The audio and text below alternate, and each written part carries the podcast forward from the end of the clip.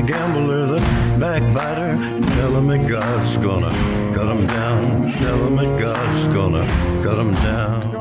What's going on, Duncan? Not much, Luker. You know, we've uh, had a tough time down here lately between my family and our doings here on the coast. I've had two relatives pass away this week, and then I woke up this morning and Granddaddy was calling me because that hurricane they got coming through brought us eight inches of rain and had this mattress store flooded again. So it's just been all out of whack, all cattywampus on us. I'm sorry to hear that. Y'all need to get some good insurance on that store because that's the second time it's happened here in a couple months. The trouble is, the uh, insurance is worth more than it would pay out. I think they charge twelve or thirteen, fourteen thousand dollars a month where we are because we're so close to the ocean. But anyway, Yeah, that hurricane insurance ain't cheap, but we'll start off here with a couple of news points. The first one is Tennessee is now offering $250 flight vouchers to people that are coming in to visit. And I don't think that has any use.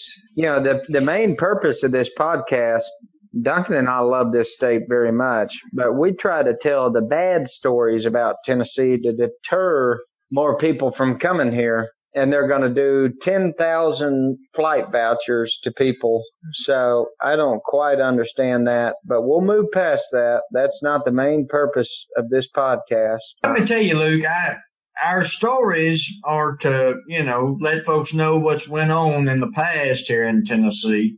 But I don't want to deter anybody from visiting.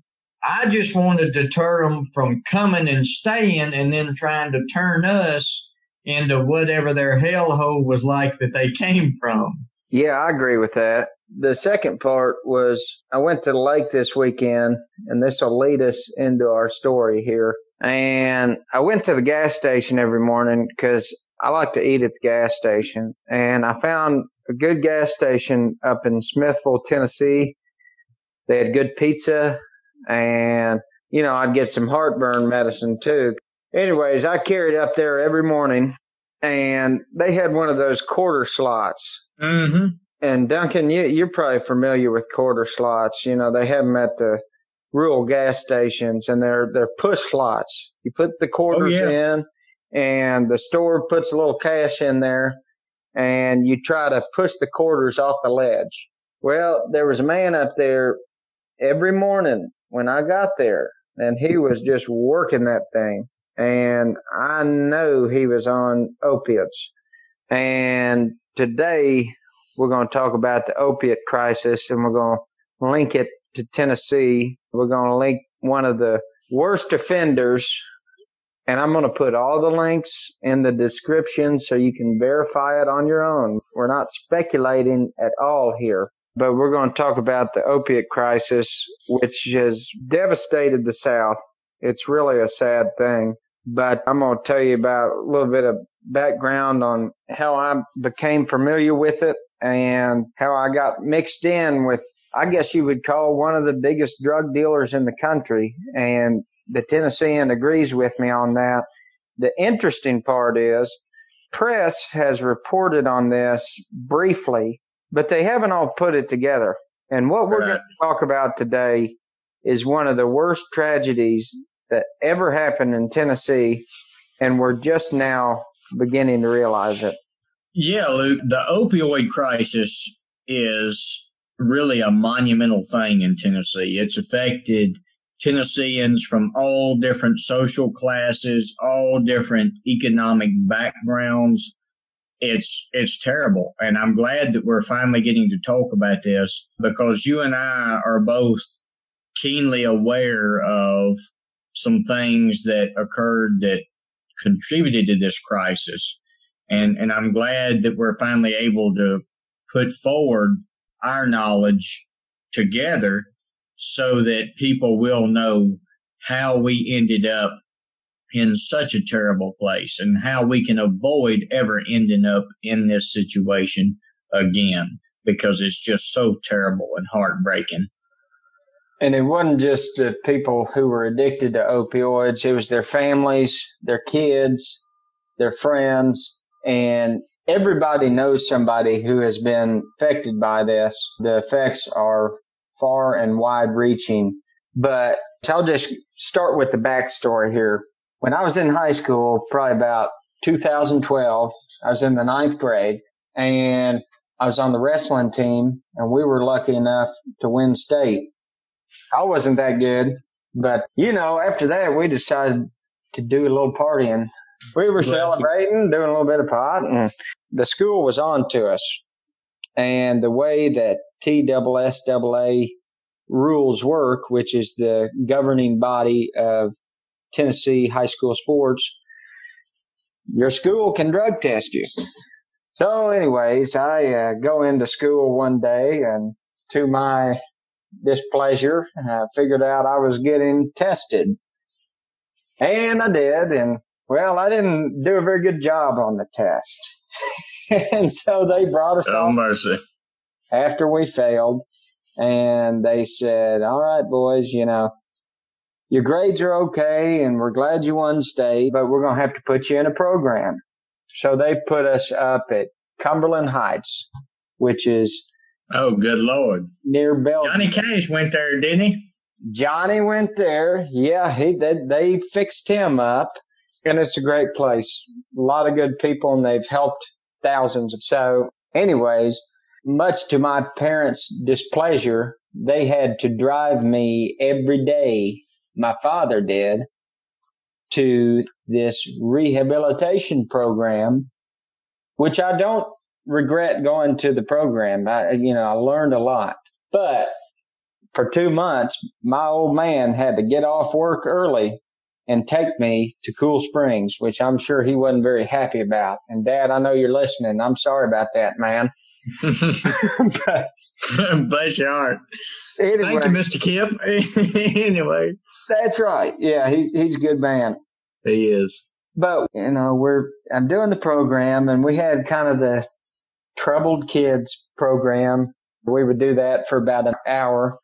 But afterwards, we would go to these meetings and you could do AA or NA.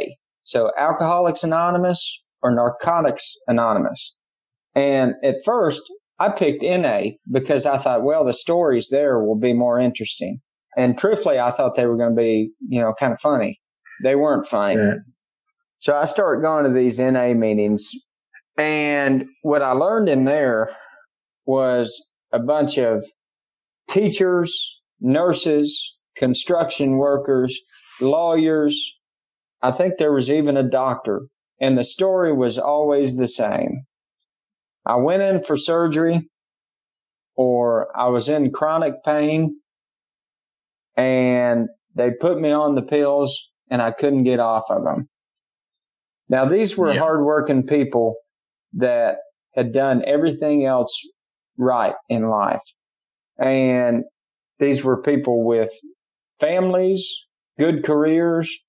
And what I heard in there was some of the saddest stories I've ever heard in my life. Oh, yeah. That was my first exposure to the opioid crisis. And it really amazed me how these people were good people, productive citizens, and they had been misled by bad medical practice. Doctors that had violated the Hippocratic Oath, which is first, do no harm. What I didn't know is that many of these people had been to the clinics we're going to talk about today. Right. So I finished that program over there and my mother sent me. I was still in the doghouse. I was in the doghouse all summer because I, you know, I'd been. Well, rightly so. I guess so. And my church was doing a mission trip in West Virginia, and it was to the poorest county in West Virginia, which I'm sure is one of the poorest counties in the U.S. And I said, I don't want to go over there to that. You know that I I don't want to do that because as a 14, 15 year old boy, you'd rather be with your friends in the summertime. But she said, no, you're going. You know, a, a strict Southern mother, and I know you got one too, Duncan. Oh Lord Almighty, yes, I sure do. The queen of them all.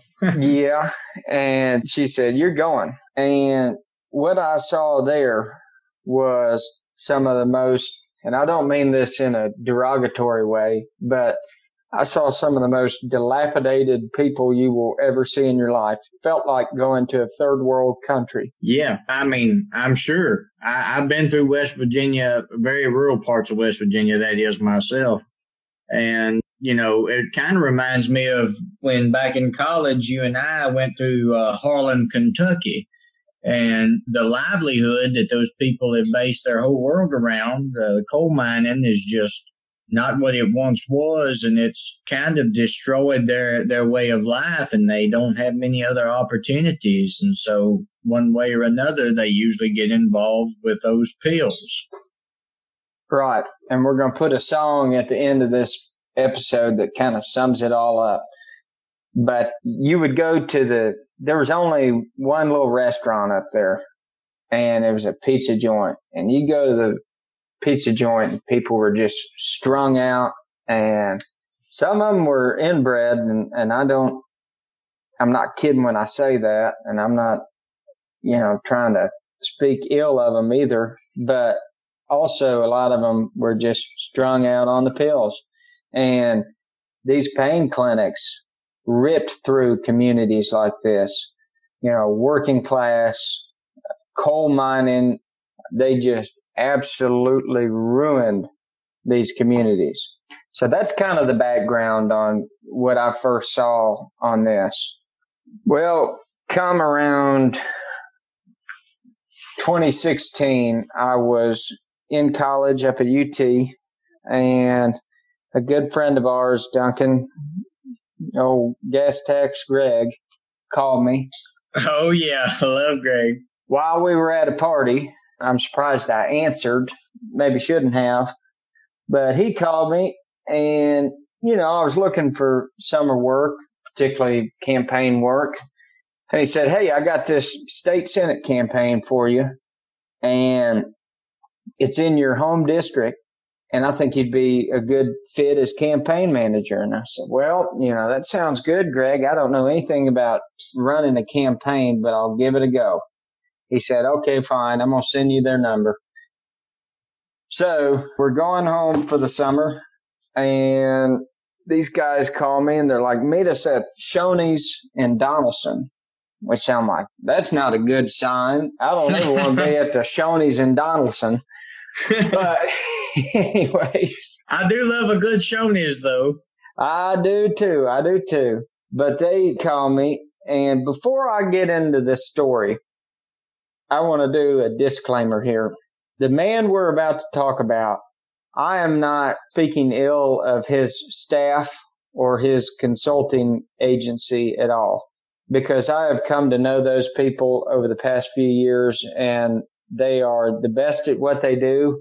They had nothing to do with the ethics of these pain clinics. I respect them. They have become my friends and, but anyways, so I would just like to say before we go on, I, I second that. I know the folks you're speaking of, and I count several of them amongst my personal friends as well. And really, I think it's fair to say that none of us at that particular point in time had any idea about the full extent of what was going on. And credit to you uh, I don't mean to kind of toot our own horn here, but credit to you, especially. You are one of the first people that really called onto that and started going after that. And I'm not going to say any more because I want you to be able to tell the folks about it in order. Well, and I appreciate that, but you know, the FBI was already on to it before we got on it. We didn't know that at the time. But no, Duncan, and you're right. The responsibility comes back to one company and one man and his partners. But uh, right. the person we're going to talk about was actually a very good state senator. He was effective and he knew his district well. He was very considerate of his constituents. And if you didn't know what we're about to talk about, you would think an honorable man. So I go to start this campaign really knowing nothing about it. I knew Steve Dickerson was a well liked senator, but basically, this was a gerrymandered district. And gerrymandering is a bad word, but it happens on both sides. So, right. I mean, that's standard practice. Yeah. So they, they pretty much drew this district for Dickerson and it's a moderate district. It actually leans a little bit left now, but at the time it was moderate. And Dickerson was a doctor and a businessman. Uh, he started the clinics we're going to talk about. And the man that I had been chosen to run his campaign was named Ron McDowell. And Ron McDowell was a Vanderbilt MBA. He was a doctor. He started some of the first walk in clinics in Tennessee. Brilliant man. Yes. I had been chosen to kick off the campaign and we, we came in late. We came in real late. This was like late May, which if you know anything about campaigns, you know, you got a primary in August. I mean, that is right. That's not enough time, right? No. But I've been victim to a couple races like that myself. Yeah, they were kind of just hiring whoever they could hire to get started ASAP, which is wh- why I got hired. When I was first starting, I didn't know how we were going to set ourselves apart from the competition because these men were two very similar people, both doctors, businessmen, wealthy, you know, knew the district well. And, and we were running against a pretty good senator. So I really didn't understand the reasoning for the primary. And Dickerson, when we first started, he called in to Ron and he was like, man, why are you doing this? And Ron kind of had a hankering that something was up because he was, you know, a pretty smart guy. And he just, I don't think he knew it at the time, but he knew there was a reason why he ought to run against this guy. And so for the first week or so, I'm sitting on the job trying to figure out what the hell we're even going to say. And my answer came one day when I was out in the field. I had hired like 10 of my high school friends, which was really fun. And they were, you know, we, none of us knew what we were doing. We were just like, all right, you know, we're just going to go knock doors and hand out pamphlets and whatever. And my good buddy Hunter Bradford, I had hired him as the assistant campaign manager. And I was going to have him on tonight, but I think he's at the lake. So we're out knocking doors one day, and I think it was Ron called me, and he was like, "Hey, some guy just dropped off an envelope for you at the office." And I'm like, "Okay, well, just open it." And we open it, and it was all this op-ed research. And oh yeah, that was kind of our light bulb moment we have no idea who dropped it off because the guy came up on a motorcycle. He had sunglasses on and he just dumped all this stuff on us. Still don't know what in the world his incentives were, but that's kind of how it works in politics. Yeah, it is. But he drops off this stuff, and basically, what the research insinuated, and it all turned out to be true, and I'm going to put links to all of this stuff. I mean, everything we're going to say, you can back it up. But it was saying that comprehensive pain specialists, which operated about 60 pain clinics across the country and saw over 50,000 patients a month. So there's no telling how many they saw in totality. Uh, yeah, let's stress that a month. A, a month. month. All over the South insane. Probably in West Virginia, like I was just talking about, and they targeted rural communities, working class communities. As has been a theme with most of the villains we've covered on this program, the Butcher Brothers. They did the same thing, targeted rural working class people, just like we're talking about right now. Yeah. It's a sad trend, really. Terrible. And so the research insinuated but did not prove that these pain clinics were committing massive Medicaid fraud and pretty much ripping off the government. But not only that, hurting their patients. And that's what we go back to on the Hippocratic Oath, which you take. Right. That's the first thing you do as a doctor.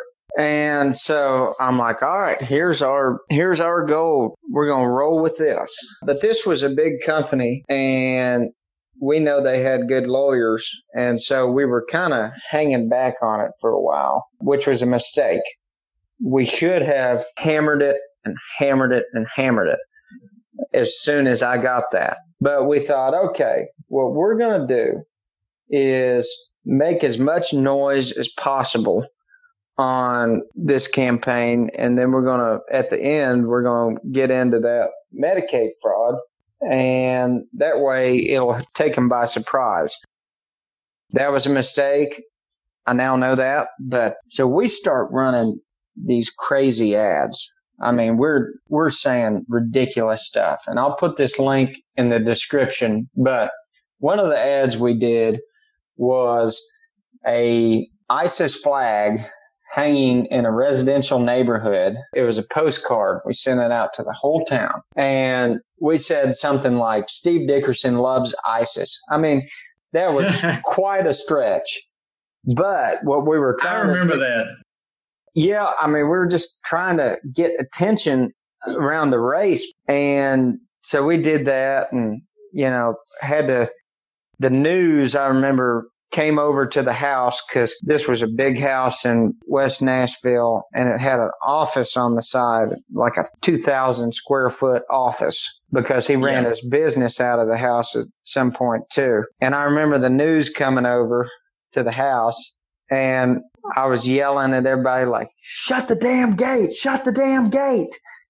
so we were trying to keep we were trying to keep the local news from coming in you know, to the office and talking to us about it because we didn't know what to say about it. I mean, we knew it was a stretch, but after that ad went out, we started going up in the polls. And so we did that. And then some personal stuff came out about Ron's prior marriage. And I remember us kind of worrying about that, you know, and I talked to everybody on staff. You know, I had about 10 of us. And, and I was right. also comforted by the fact that his daughter was extremely close with her father and the ex-wife had also signed the petition for him to run for state senate and we had the Nashville scene going after us and everything. But at that point, it didn't matter because Dickerson, we knew was hurting a lot of people. So anyways, we finally decided to drop the ads and these were black and white TV ads. We were doing Facebook, I believe robocalls, radio, and TV. So we were blasting them out there. It, right. I think it cost like a hundred thousand bucks. I mean, we were running it on ESPN, Fox News, everything. I remember there was a particular time in the campaign where I had some stuff going on uh, in my campaign that I was working on at the time in West Tennessee, and I rode up there and saw you, and we took a lunch at Chili's over it. yeah, no, I, I, believe it was TGI Fridays, and yeah, it, it was a bit of a stressful time after the ads. basically, what we were accusing them of was being a total fraud, which they were, and hurting their patients and committing Medicaid fraud, which they were so I get a call one day. I'm at work. My dad calls me. He had gotten home early that day. You know, of course, I was 19 years old. I mean, I, we were all young. We had no idea what we were doing. Oh, I remember, but we were full of vim and vinegar for sure. Yeah. And so I, you know, I was living at home for the summer and my dad said, Hey man, these, these lawyers just came by and they, uh, he opened up the letter because he wasn't going to take any chances. And he said, yeah, those boys over at Bradley are going to sue you. I said, what, what do you mean?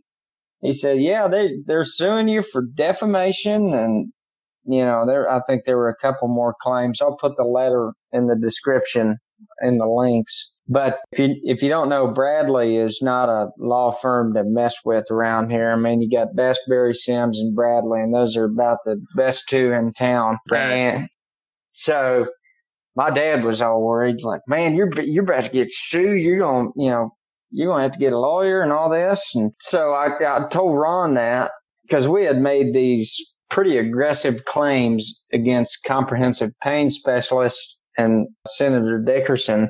And so we called this very colorful lawyer named Adam Dread, and he was a former city councilman at large in Nashville.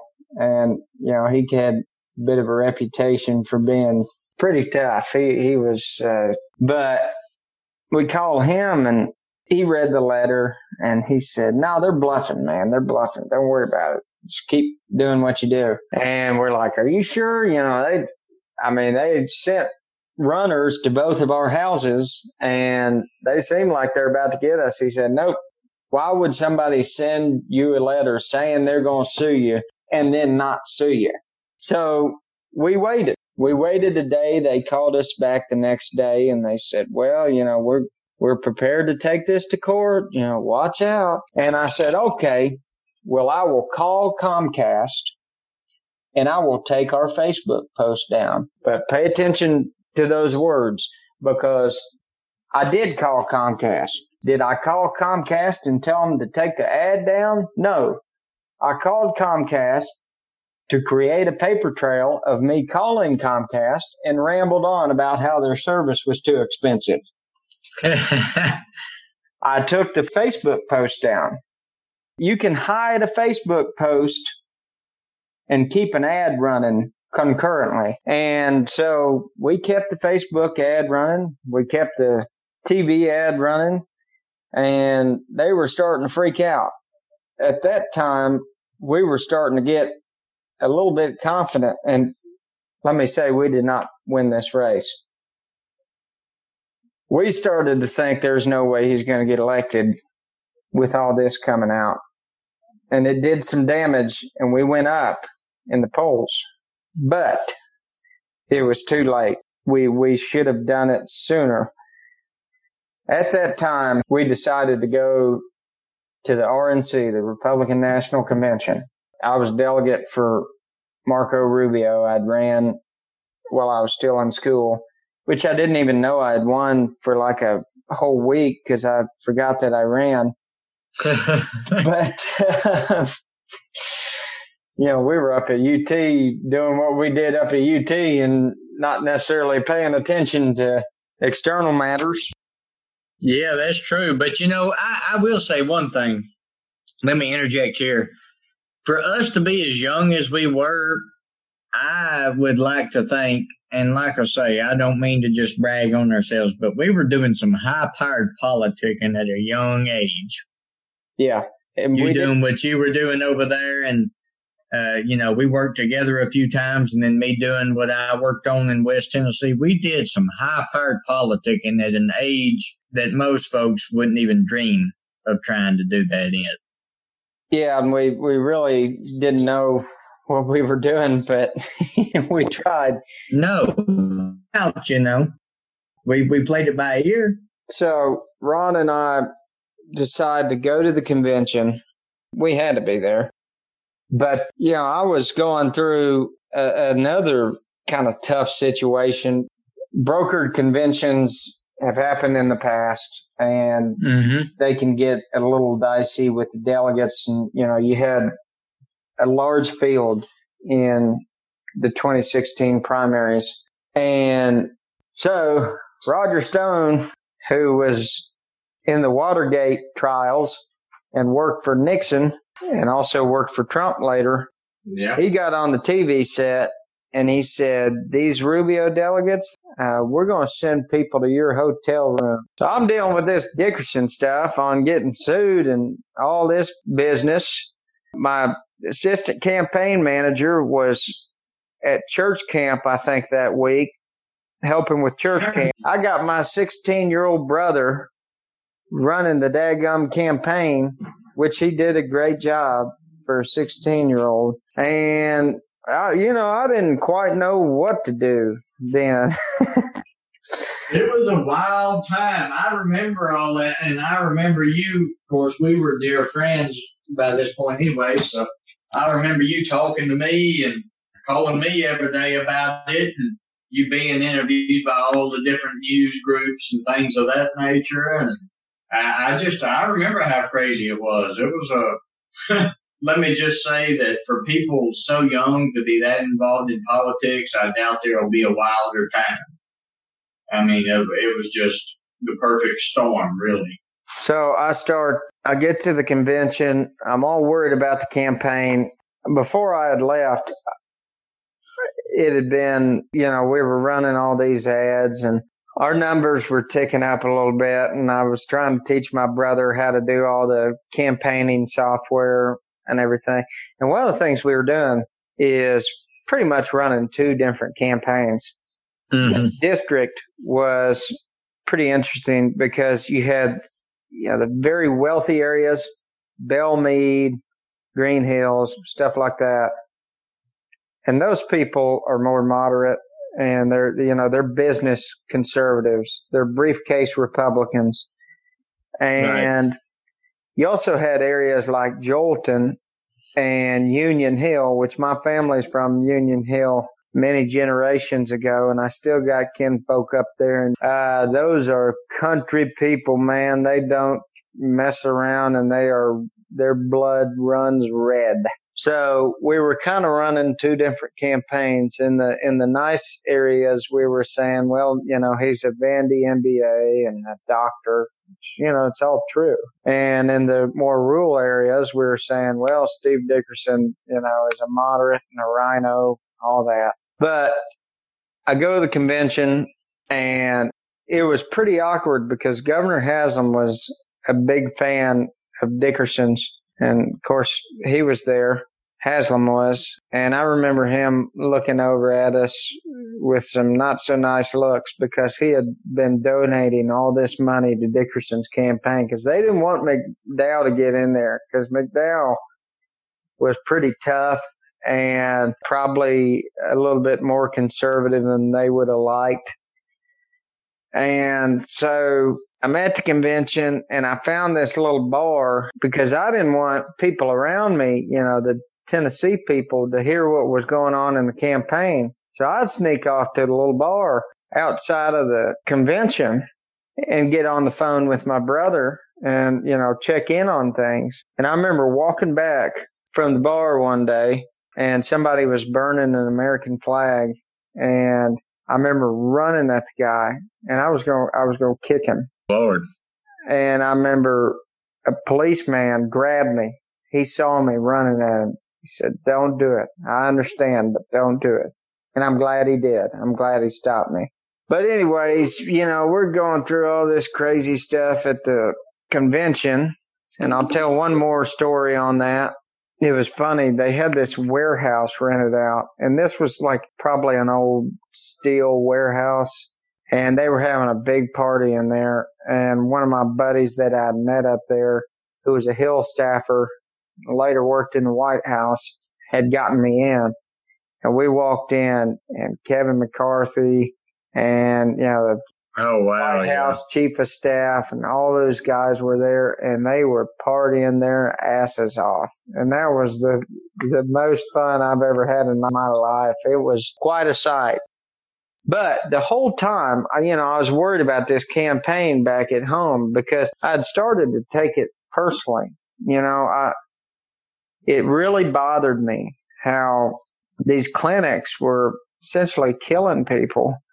And you had the governor of Tennessee and, you know, all these high powered politicians thinking he hung the moon. And the press was kind of protecting him too. Well, we get back. You know, the convention was crazy and it was fun. And we have a fundraiser. And this guy named Tim Skow and Tim, if, if this gets back to you, don't you ever talk to me like that again, or I'll punch you in the face. but uh, this guy who runs a breakfast called First Tuesday, and it's kind of where a lot of the Middle Tennessee politicians go. He shows up at the fundraiser and he corners me and he chews me out. He's like, Boy, you have no idea what you're doing. You know, the lieutenant governor and he was speaking of Ron Ramsey, not our current one, who's a great guy. He said, you know, he's mad at y'all and this seat needs to stay the way it is and you better watch your mouth. And I didn't know who Tim was. You know, I know now he was just a loser. I should have clocked him in the face because he cornered me for about 30 minutes. But, you know, that was kind of the pressure we were under. And I was getting calls from all these people that I knew from prior dealings in politics. And I really thought about leaving for a minute. I thought, you know, is this worth it? And is what we're saying even true? I mean, are these clinics killing people? Are they, are they actually committing Medicaid fraud? Uh, and they were, and I'm glad I stayed.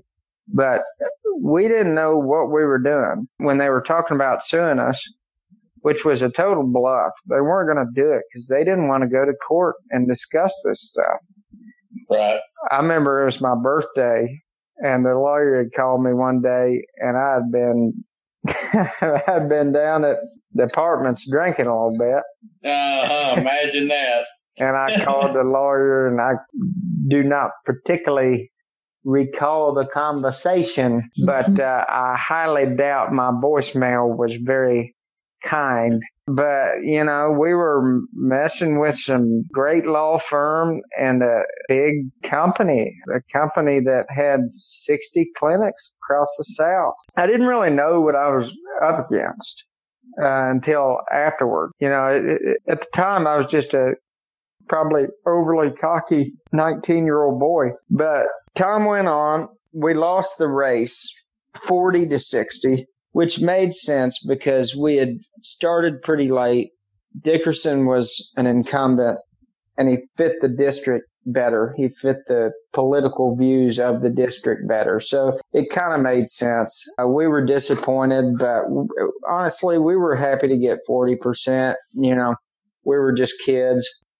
That's a, let me just say that is amazing there that you went against a well funded incumbent and were able to get 40% of the vote. 40 to 60 is not a bad loss, uh, especially in a race with those circumstances. I wish some of the races I'd been on had been that close because that's not a bad, a bad margin at all, really, especially for someone so young going into politics and then having that much control over the campaign. I mean, and honestly, I don't think a trained professional could have done much better. Well, and Ron was one of those guys who was so brilliant that he had trouble communicating. And so I couldn't take him around and show him off on stump speeches. And his policy ideas were brilliant. He he understood taxes and and how to create a good environment for small businesses almost better than anybody because he had fought a lot of battles on that. But the campaign ended and afterwards I started to realize how bad CPS, comprehensive pain specialist, actually was. And you know, we had ran the ads against them and they never ended up suing us total bluff. But like we said earlier, CPS saw about 50,000 patients a month and they were really bad dudes. So come 2019, I'm sitting at work in Knoxville talking to a client. I'm in a meeting. I get this notification on my phone and it read feds to sue Senator Steve Dickerson and other pain clinic owners over fraud and forgery allegations. I'll never forget that. They ended up losing that case. Senator Dickerson was, it was just in a civil matter. I think he ought to have been charged criminally, but he had a little bit of political swing. He ended up losing that case and paid an undisclosed amount to the feds. And then the CPS CEO, John Davis, was put in jail. He was sentenced to federal prison. And so basically, they found that CPS had been fraudulent and they had been overbilling the government. What they did not, what they weren't able to charge on, though, is the people that they had hurt because technically, you know, they were prescribing medicine that was legal. And when we're talking about over 50,000 patients a month, if you quantify that uh, based on, you know, drug addiction statistics, we're talking about conservatively probably about 10,000 people that lost their lives. We're talking about if you've ever experienced chronic pain, you know how much of an urgent and desperate situation that is. You will do anything to resolve it. We're talking about doctors that were trying to make a quick buck off of some of the most vulnerable people in the country. Cancer patients, blue collar workers. It's really pretty sick. And these clinics, if you have any doubt about, you know, their ethics, then just read the articles that I'm going to post because they were over prescribing, over billing, over testing, and that, that's proven. And they ruined not just only probably 10,000 lives, but the lives of their family and friends. I mean, it, it, it's a very sobering and melancholy thing to think about. Uh, just how many people lost their lives uh, because of clinics such as that. And a lot of folks don't know this, but when I was in high school, I worked at a pharmacy as a clerk. And the biggest problem I had to deal with was people that would come in getting all these prescriptions from these pain clinics because every time we got one, even at that point in the, you know, mid 20 teens, even then pharmacists were starting to catch on because we had to get everything approved by the pharmacist when somebody came in with a prescription from one of those clinics. And to be frank, there were a lot of those people that would go out in front of the building and try to sell their pills without even bothering to try to hide from us. We'd have to call the law on them. But we knew that was a problem for a long period of time, but we didn't know how it was a problem or what the deal was. And by the time it was, it's almost like it was too little too late to try to fix it because as we've talked about many times, it had already affected and even ruined just so many families, not just Tennesseans, but Southerners all across the board, and then people all across this country, because that was going on, you know, in all the states. So it's it's very saddening, but I'm glad that we're starting to go the other way. Yeah, and Duncan, you know, I've sat in these rehab halls and I've heard the heartbreaking stories of these people who really never intended on being drug addicts. Of course, nobody does. But these people were doing what their doctors told them to do, had no ill intentions. And of course, there were some people that went to these clinics that were just looking for a fix. And I'm sure not all the doctors were bad, but if you look into the ethics of this company, there is no other conclusion to make other than that these doctors were only concerned about making a buck. And at the very best, they were ignorant of the effects they were having on their patients. I mean, did they not realize when people started to die off or not come back or come back strung up in the office that they were doing some harm? And, you know, there's been reform on pain clinics. There's been kind of some alternate treatments and now they've gotten, they've kind of cracked down on it. But we're talking about a company that did damage all across the South and they were one of the worst perpetrators of it. And it happened in our backyard. It happened to our neighbors. It happened to our loved ones. And I can't believe that this has not been put together in the way that we're trying to do it. This was true evil. There is no other way to look at it. These people were, were horrible doctors and they killed people. They killed a lot of people.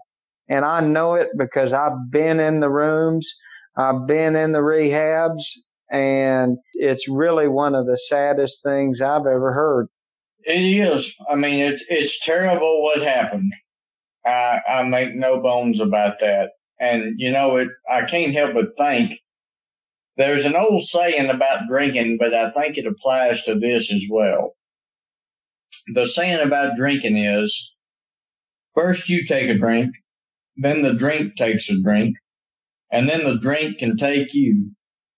But I think that same exact philosophy can be put into what these doctors did. And it's first they started making money, then they made a whole lot of money, and then the money made them. And that's why they did not want to quit doing what they were doing. A lot of them probably did realize that things were going awry and it was not right. But they were getting so dirty, filthy rich off of it, they couldn't stop doing it once they'd started. And it's a sad thing, and that's by no means a representation of all doctors, but it can happen. And it did happen. And it's going to be a long time before we ever recover from this travesty. Yeah, and it's still going on. I'm looking on my computer here. This is the, the United States Department of Justice, and they just put out an article on April 21 about how they're going to work to settle fraud allegations. But one thing I need to mention, and this is how it goes all the way to the top. This really bothered me. John Davis, that CEO who was a crooked bastard, mm and went to jail after killing a lot of people. I think he had a four year sentence. Wouldn't you believe that he got pardoned last year? Got pardoned, got off on uh, a presidential mm. pardon. I'm not blaming the White House for that pardon because they don't they don't know who they're pardoning. They just get a list of people to pardon and they do it. That's how all of it works. And so we talked about pardons in the last episode, and presidential pardons have to be ran up the line by a United States senator. And so we all know who ran this pardon up, so thanks for that. Good job. But John Davis is walking scot free right now, probably still living out there in Brentwood. And let me tell you something, John and Steve. You know, this may get back to you. I hope you're listening. Every night before you go to bed, I hope you think about the working class people that you killed and all the families that you wrecked just so you could make an extra buck. Because what you did was take advantage of some of the most vulnerable people amongst us. And you ought to be ashamed of yourself. And Steve, if you want to try to sue me for defamation again on doing this podcast, I'll meet you up at the damn courthouse tomorrow morning because I'd love to talk about this.